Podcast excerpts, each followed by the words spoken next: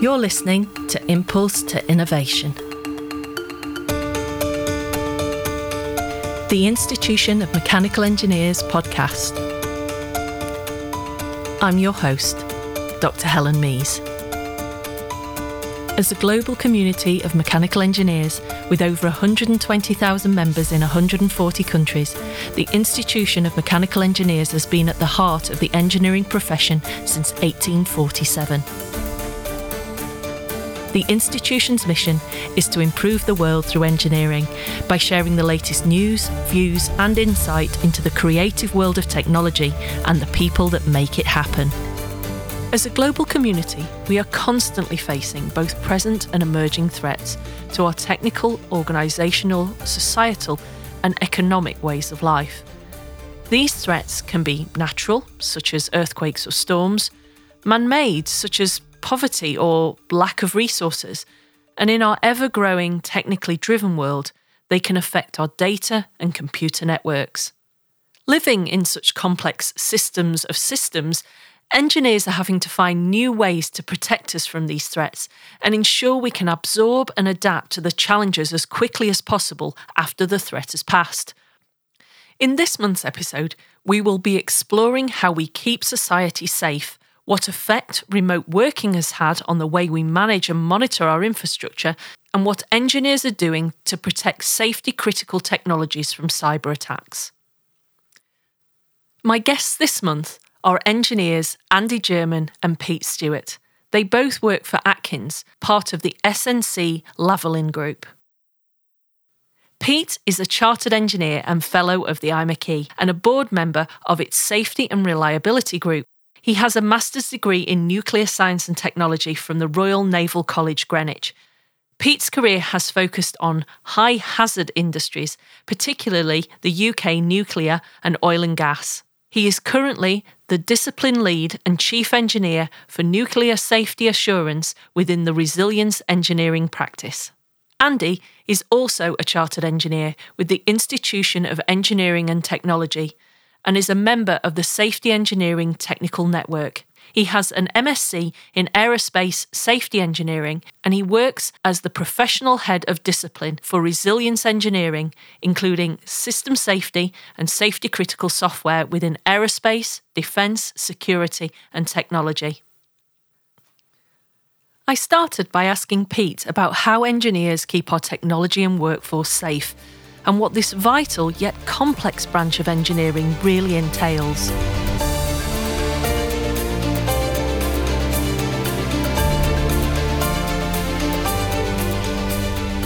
Pete and Andy, thank you so much for joining me today. In my introduction, I talked about how important it is as engineers that we ensure our workforce and the country's infrastructure and mission-critical equipment are kept safe and operational in times of crisis. This need has been brought into sharp focus in the last 12 months. So how do we go about balancing the need for productivity against ensuring our safety? Now, I understand that you have a very specific name for this, don't you? Could you explain to our listeners what that is? Resilience engineering has many meanings in a wider engineering sense, but in general, it's the ability to absorb or avoid damage without suffering the output. Specifically, where Andy and I work in Atkins, we think of resilience engineering as a compilation of many disciplines which cover things such as safety assurance, environmental assurance, the input of reliability, human factors, cybersecurity, explosive security, and a whole range of engineering disciplines brought together under one umbrella to describe how we protect that infrastructure and people against the hazards or the risk profile that it sees. Wow. As an engineer, you have to be very aware of lots of things going on there, don't you? There's a lot of people, and across each of those disciplines, we have discipline leads which all come together and focus through effectively Andy's role, which is the professional head of our discipline.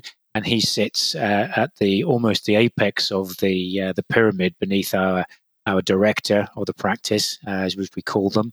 So Andy's position has the advantage of being able to look across all of those disciplines when we are addressing individual problems or inputs or questions from our clients.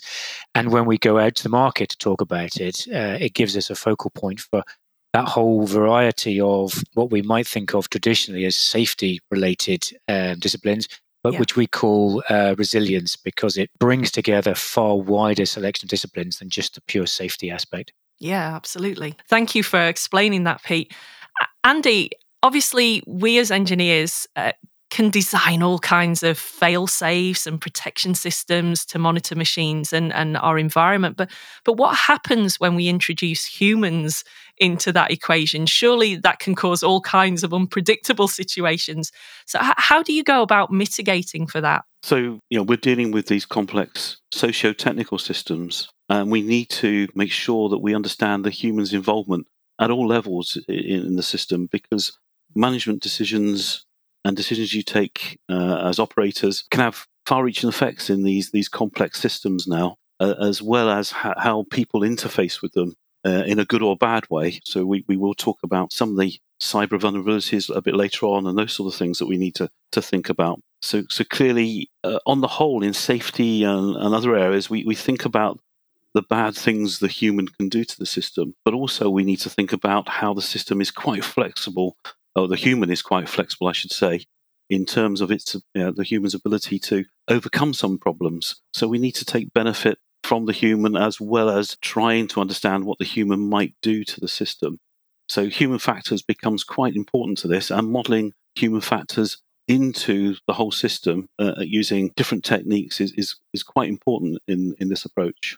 Yes, I was always told as a young engineer that no matter how many systems you mitigate or issues you mitigate for, a human will always find a way through. So it's good to know that you're really focusing on those human factors and that interaction between the machine and the human. Yes, and in particular, you know, we need to understand how the people are trained to use the system that they're involved in, and this is at all levels again, and about how they make decisions within that system environment and how we understand that they've got the right information. So one of the advantages we've got is that we can use new techniques to bring data together and allow them a better understanding of what the system's up to.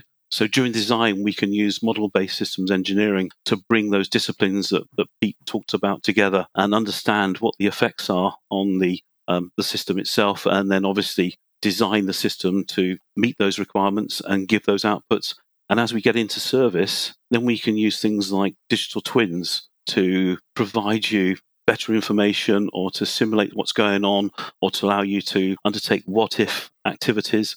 So we've got some new tools in our armoury that we should be exploring to be able to think about resilience in a more holistic way than we do as individuals in our specialisations. Yeah, I think you're absolutely right. This is something that's not just about a single person, but it's about the community, the environment that we work in, all of the people that are involved to actually be able to implement these kind of processes.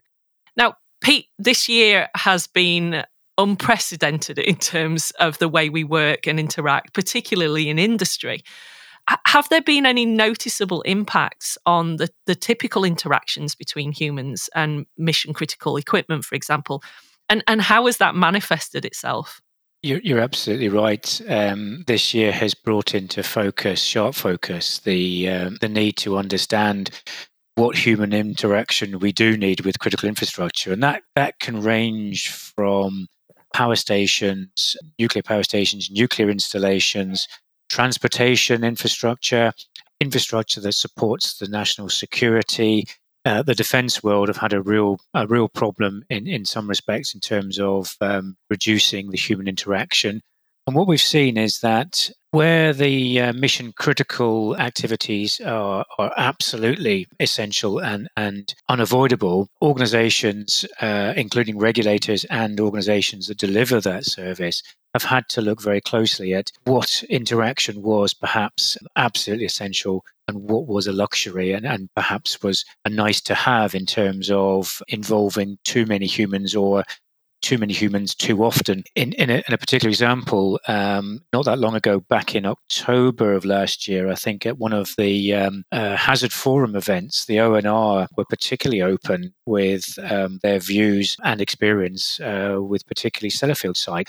As this lockdown, the pandemic developed, they recognised that their normal routine inspection and regulatory activity on that particular site was going to have to change because they weren't going to have such free and easy access to the site because it'd been appropriate. So they had to revisit their whole inspection and regulatory regime around about minimising the human impact, minimising the number of their staff travelling to interact with Sellafield site staff. If we go back to the defence world again, of course, a lot of the defence activities are very labour intensive and manpower intensive. Taking a ship or a submarine to sea involves large amounts of people being boxed up in a fairly small area. So you really do need to be careful about how those individuals behave before they deploy and go onto the ship and how that ship is operated or managed. And I think the example of that is that a couple of the American carrier groups suffered because there was an infection on board, and upwards of, I think it was about 30 or more % of the ship's company somehow became infected. And the commanding officer had to bring his ship back to harbour and told the US Navy authorities that he wasn't able to fulfill his mission because he didn't have enough people of the right qualification to continue that. So it's forced people to think about that very important human interaction. What is essential and how do we provide that essential service, and think about how we might provide the alternative, which is the nice-to-have stuff. I think that leads into some of the stuff we're going to talk about later in terms of digital control, digital management of data. And if nothing else, the COVID pandemic allowed us to perhaps accelerate our thinking in terms of, well, why do we need to have somebody doing that activity if we can control it remotely and put in place all of the security around that activity to allow us to remove the individual from a hazardous area or arduous working conditions, or just alleviate the tedium of a human factors kind of input to that. So it has manifested itself in terms of not being so intensive and forcing us to think about how we might deliver that alternatively through technology. And that in itself presents to us another set of challenges. Yes, I think it's really opened up our eyes to understand when and where people need to be involved in situations and not necessarily for the right reasons. So in some respects, the recent crisis has actually given engineers some real interesting problems to solve, hasn't it? Yes, absolutely. And as I said, I think it's accelerated that thinking and given us the levers to push and challenge slightly more easily than we might have found it, because the stark reality is a human being isn't able to be quite so flexible, and we've always done it that way, therefore we're going to continue doing it that way in terms of logging data, watch keeping on critical systems, being there because there's always been a human interface there. There's always been a human in the warehouse or in the depot. There's a lot of discussion at the moment in terms of autonomous vehicles, and I think we'll talk about that later again. But of course, if you can remove the human from that or that vessel or train or car or plane or taxi, then you remove a whole range of human-related hazards, but you present yourself with a whole new set of technology challenges. And this pandemic has allowed us to focus on, by default and necessity, those technology challenges that we need to face to get all of this stuff and technology working in our favour and allow us to remove the human being, which I think most human factors professionals would agree is perhaps the wild card and the most unpredictable member of the safety chain in any system, albeit that at the other end of that spectrum, we are also very versatile at noticing things that perhaps our digital twins might not be quite so good at grabbing because we're intuitive and we're nascent. But that said, we do remove a very weak link if we so choose to do so and put the safeguards and the protection back in a technology sense. Yeah, absolutely. Now, I know many of our listeners will be thinking about the security aspect of ensuring a system is resilient. Cybersecurity is one of the biggest areas of concern for safety-critical service providers. Indeed, it's believed that manufacturing companies account for nearly a quarter of all ransomware attacks. But equally, our healthcare systems are suffering similar security issues, and more than 93% of healthcare organisations are experiencing data breaches and have been doing so for the last 3 years. So, Andy, what sort of critical infrastructures are being affected by these kind of attacks, and what are the medium to long-term implications for cybersecurity? Most people think of cyber as being about IT, information technology, and most people think about how we protect that information technology. And the belief up to a few years ago was that if you got that right, then you could protect the operating technology, the safety-involved technology within that network itself.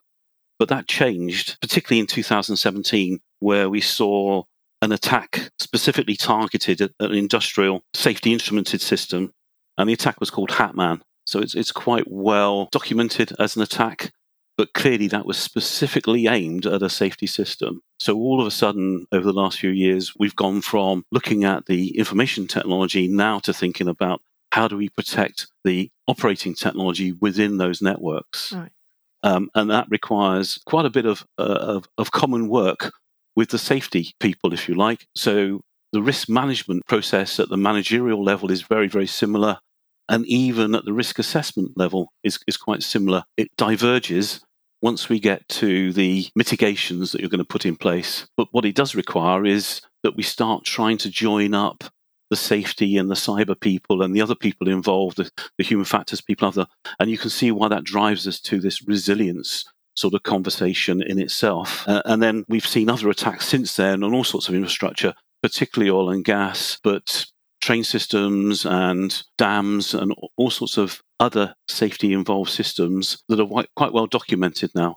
So there is a need for a critical infrastructure in particular to think about these problems and think about them in a joined-up way. Yeah, so Pete, Andy's just described there some of the issues associated with these infrastructure breaches, but how do these get addressed by engineers like yourself? It's a good question, Helen, and I think we alluded to it slightly earlier in the podcast.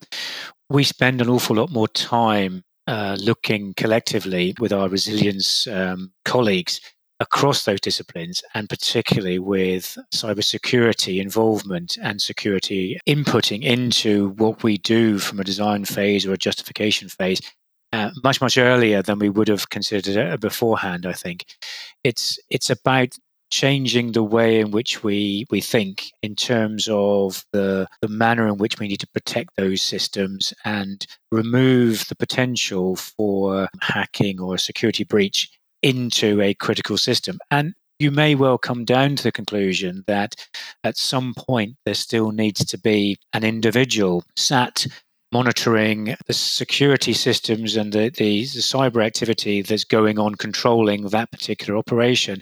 If you put a human in the control room, there is still somebody who can remove the control, if need be, from an automated system or prevent the development of a hack in a security sense. And I think a couple of places we've seen, even in the last 24 months, it's more prevalent than perhaps we were aware of. But the last incident I recall seeing was a water treatment plant in the States, where actually the gentleman who was watchkeeping or controlling from a control room perspective started to see his mouse move on the screen, and it wasn't anything he was doing. And as a result, he was able to prevent the contamination of a water purification plant. So it's about being aware and involving the cybersecurity team and expertise far earlier, such that we can build that into what we're talking about doing from very much a paper design, and including it from the outset as opposed to trying to bolt it on at the end.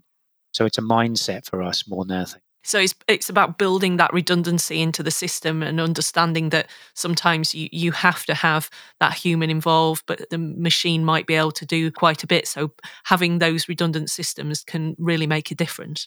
It can, and you're absolutely right. There will be a lot of instances where you won't be able to remove the human being input at some level, even if it's an hourly visit to a processing plant or an hourly visit to the facility, because of the incredibly complex and resourceful nature of human beings. You'll never be able to recreate that successfully without making the whole system vulnerable to attack in a cyber sense, I fear. So whilst there are vulnerabilities in a human sense, and also in an AI sense, we are all far more collectively prepared to accept that and are comfortable with that than we would be with having the whole system controlled in a digital sense and therefore vulnerable to a cyber attack. So it's about that sort of mindset, thinking that, yes, we can do an awful lot of things remotely and in a virtual sense and in an AI sense, but a lot of people still feel very comfortable about ultimately having a human being sat as the final sanction with a stop button or a kill button or whatever it is that puts control back into the human hands at the end of the day. Yes, absolutely. Yeah. Now, I read that UK businesses face over 600,000 breaches in their systems just last year alone. That equates to an attempted attack every 46 seconds. Now, no human is going to be able to deal with that kind of bombardment, Andy. So are we going to have to put our faith in machines much more in the coming years? And what impact will these things like machine learning, for example, and AI have on dealing with cybersecurity issues? We will need to design our systems to be secure, and we use the term secure by design as part of the mitigation. And we also need to design the mitigations in. And also the disturbances, as you say, from cyber attacks are far more frequent than those that we normally see from a safety point of view, where we end up with a normalization of risk, or the maintenance didn't happen as you expect, or there's an outcome from the system that arises that you didn't expect. Yeah. What we see from cyber is that there's a much more relentless level of change or attack on the systems. And so one of the things you can do is you can start to use machine learning to look at lots of different variables across your system, and AI in particular, because they can look at cubes of data, large amounts of data that the human wouldn't be able to look at. They do it tirelessly, and they can start to do some predictions through that information and allow the human again to make some decisions about whether that is a problem or not a problem as they see it. So I think there's going to be big benefit from the use of AI as part of the armory to aid people's understanding of large amounts of data.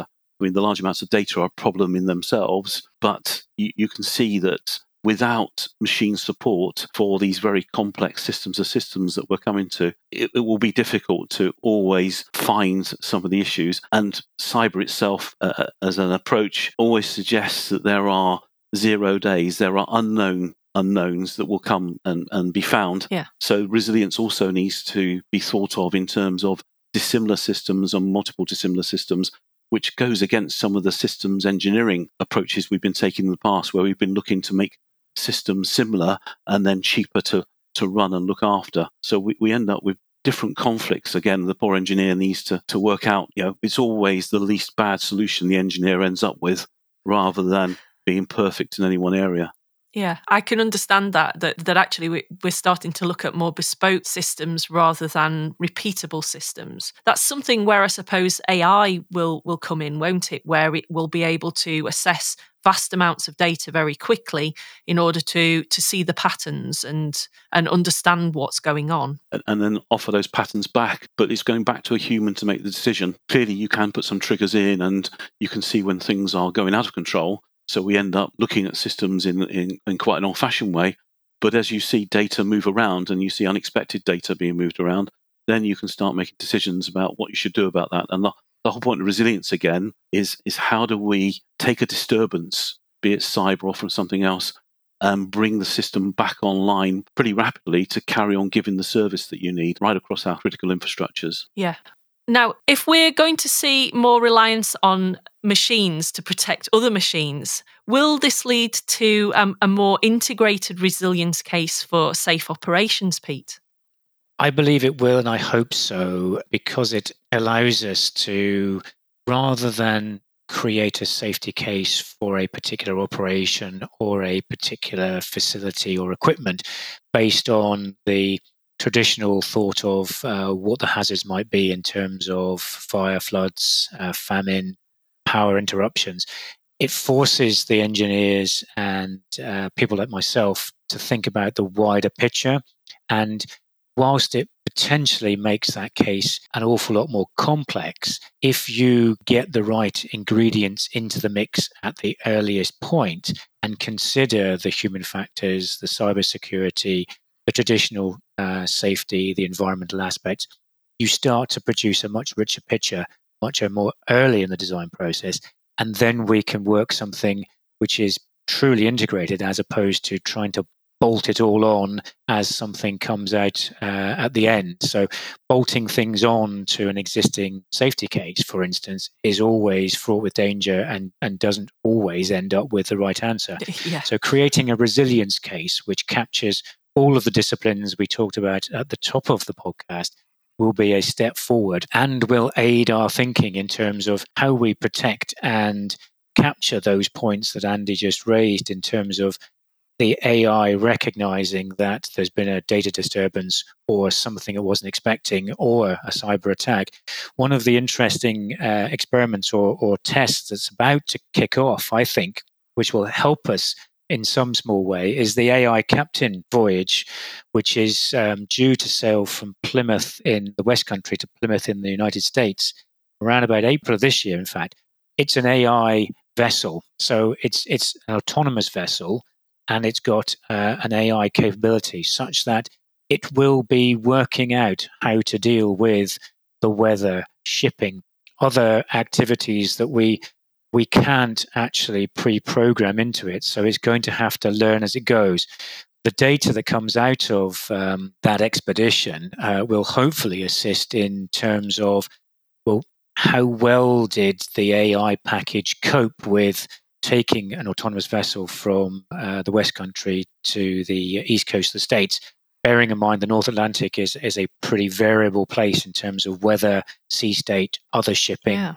And on all sorts of things can happen to it. So I think as we start to explore and push these autonomous vessels, aircraft, taxis, or whatever it's going to be, we're going to learn so much about how the AI world has developed and how well it is able to replicate, if you like, the things that we take for granted as a single-handed sailor, perhaps, taking the same boat across the Atlantic.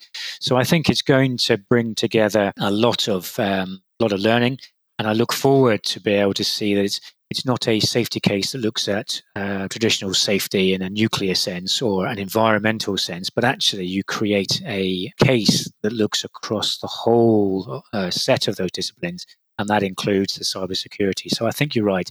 It will lead to that resilience safety campaign or safety case, whatever it's called.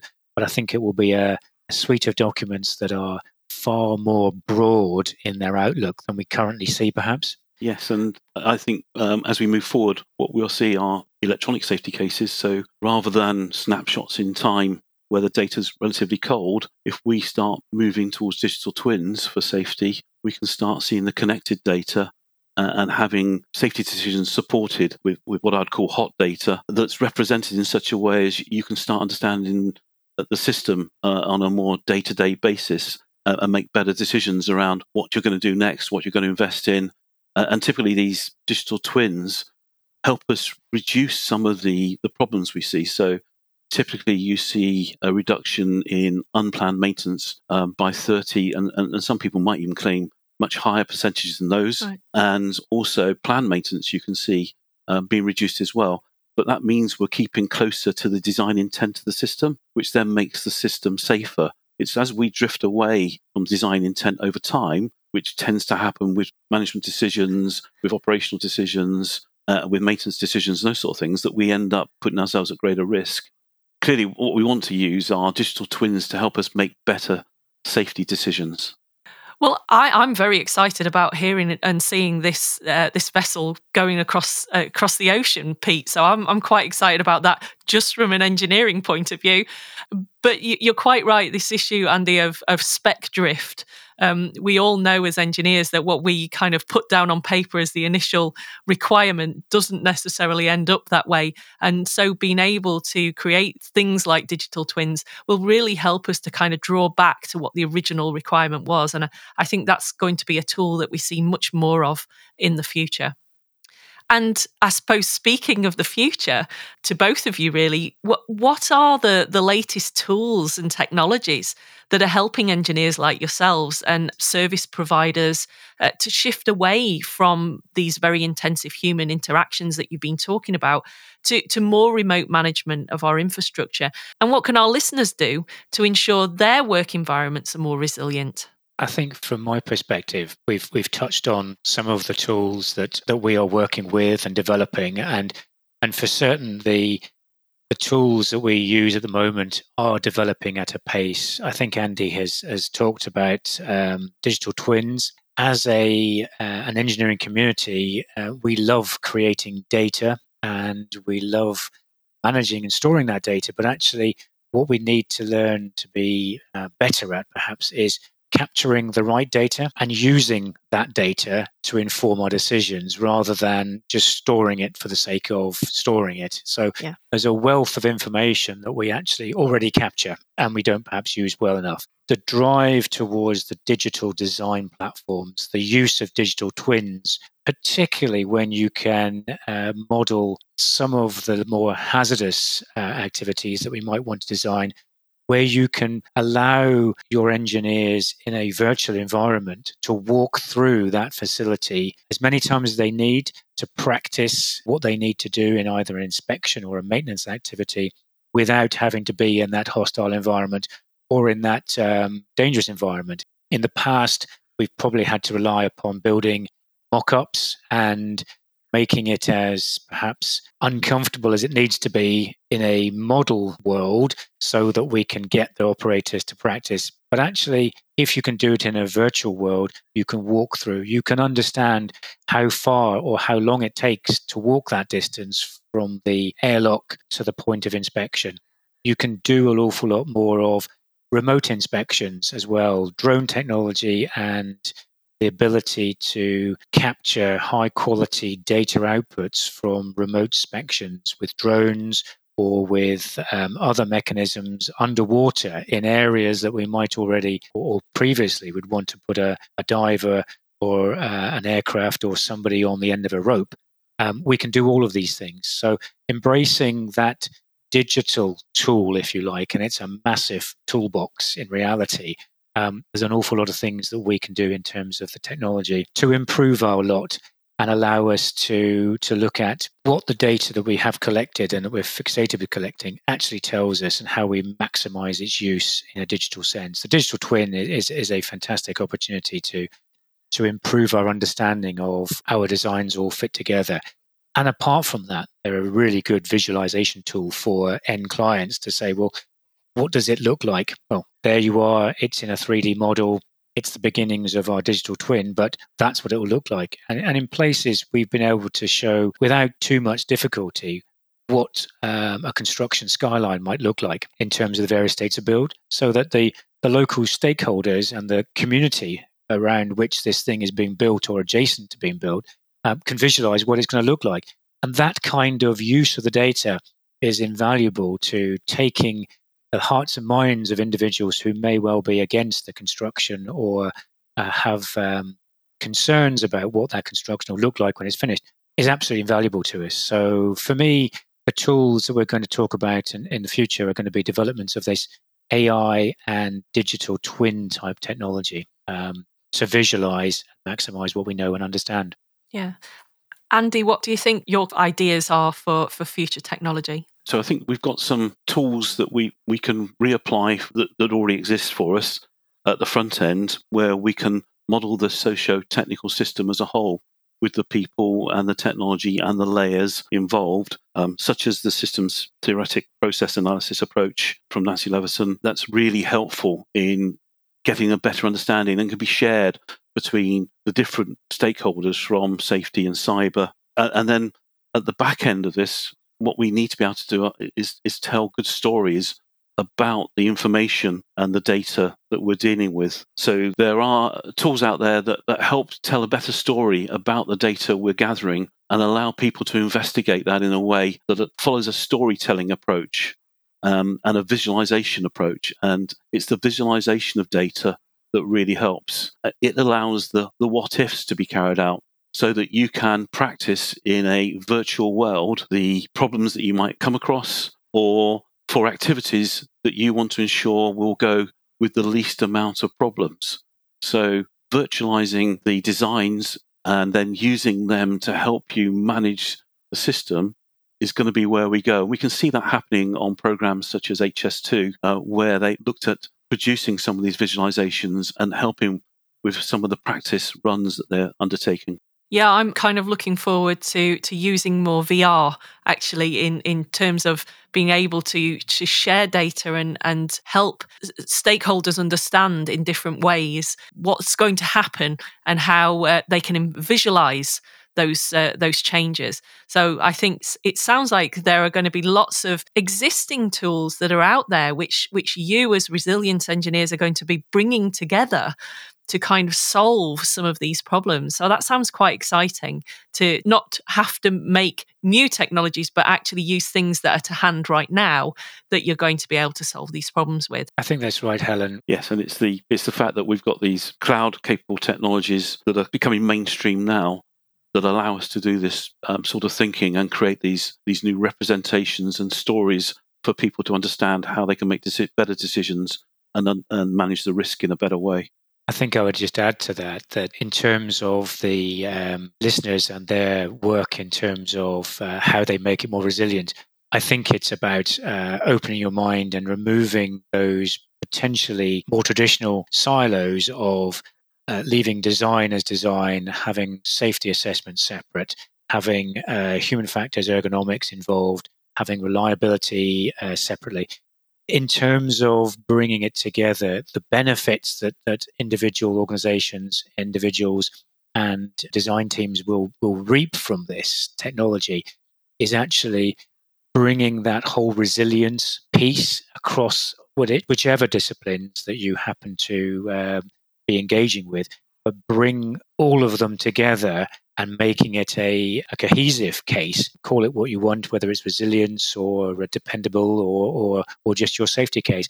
But if you bring all those disciplines together, and the tools that we've talked about earlier means that you can do it in an easier manner, then that is the true benefit to our listeners here today, I suspect, is breaking down those traditional silos, working collaboratively in tools which are designed to do that, and your output will be far more robust and resilient.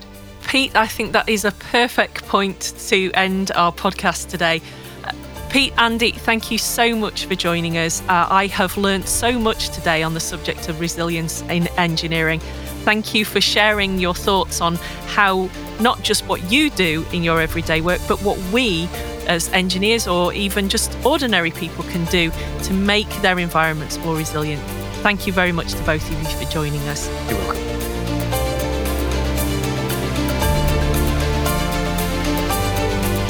That's all for this month. In next month's episode, we will be taking to the airwaves as we explore the world of telecommunications, wireless systems, and the Internet of Things. We will be looking at how engineers are advancing the way we communicate on a global scale and how this already omnipresent technology will change the way we live and work in the future.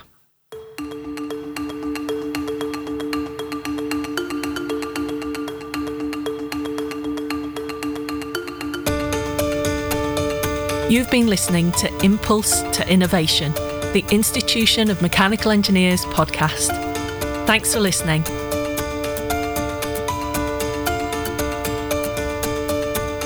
We'd love to hear from you, so if you'd like to share any news or any feedback with us, then please email us podcast@imeche.org. All the information on this episode can be found in the episode notes.